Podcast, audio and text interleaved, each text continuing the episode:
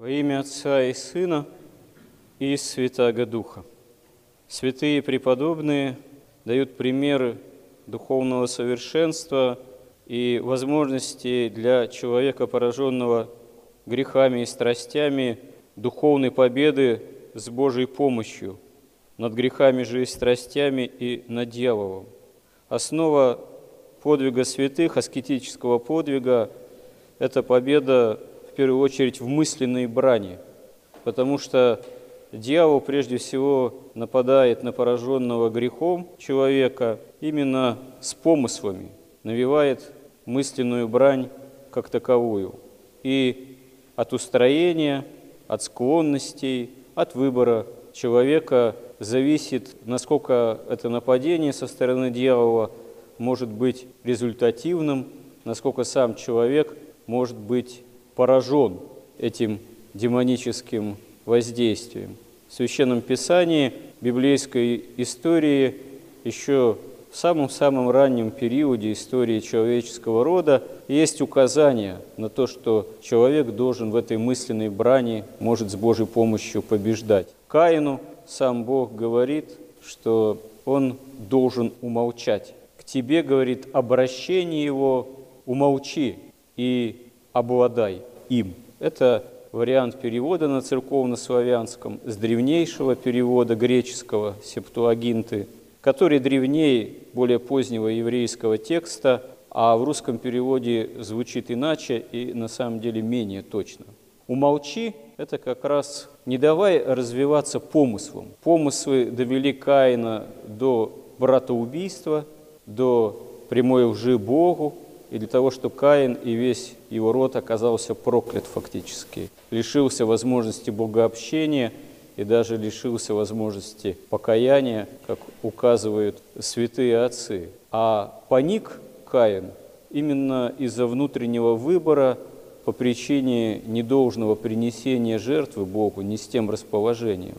И когда поникло его лицо, он опечалился, он начал впадать в уныние – несмотря на предупреждение Божие, он не смог противостоять дьяволу, не смог умолчать. Он принял настроение дьявольское, он принял помыслы от дьявола, он принял желание, в том числе, отомстить в каком-то смысле Богу, закласть брата своего, принести его в жертву вместо той жертвы, которую, как он понял, Бог не принял.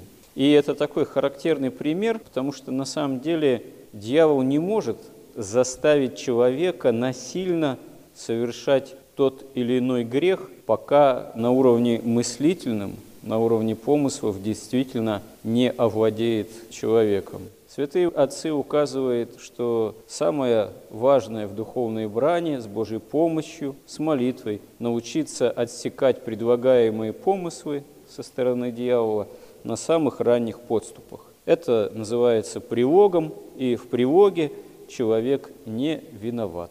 Не виноват. Но если человек проявляет внимание к предлагаемому помыслу, к привогу, начинает его рассматривать, начинает с ним собеседовать, принимает его, то происходит сочетание, а затем, как говорят отцы святые, пленение. А дальше уже человек, плененный тем или иным помыслом, исходящим от дьявола, который играет на его страстях, может дойти до чего угодно, в том числе даже до тяжких преступлений. Святые отцы указывают, что помышления бывают разные. Бывают помышления обиды, раздражения, мстительные воспоминания. Они очень сильные, они человека отвлекают от молитвы, лишают памяти Божией.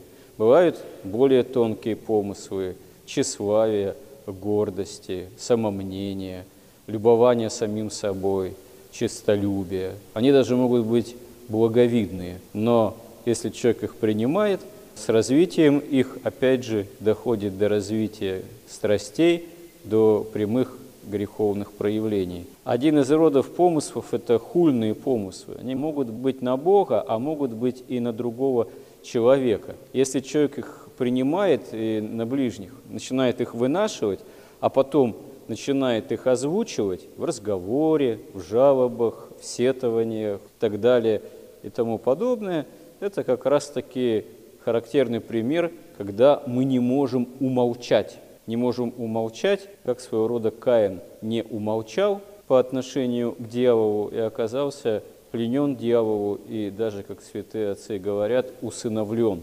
дьяволу. Так и человек, мы можем становиться своего рода игрушками когтистых лапах этих дьявольских, если проявляем внимание, сочетаемся с теми или иными помышлениями, не ведем с ними никакой борьбы, забываем о молитве, оказываемся легкомысленны, но воин, именно ведущий брань на поле брани, не может и не должен быть легкомысленным. И христианин не должен обольщаться. Как кто-то из подвижников заметил, если ты действительно прибегаешь к молитве, то ты вступаешь в брань с дьяволом, ты входишь в клетку со львом. Не с каким-то трепетным оленем, вот, безобидным существом, а входишь в клетку с настоящим твоим врагом духовным. Но этого не надо устрашаться, нельзя быть при этом расслабленным также, потому что истинная духовная жизнь – это есть духовная брань, и хотя мы склонны считать себя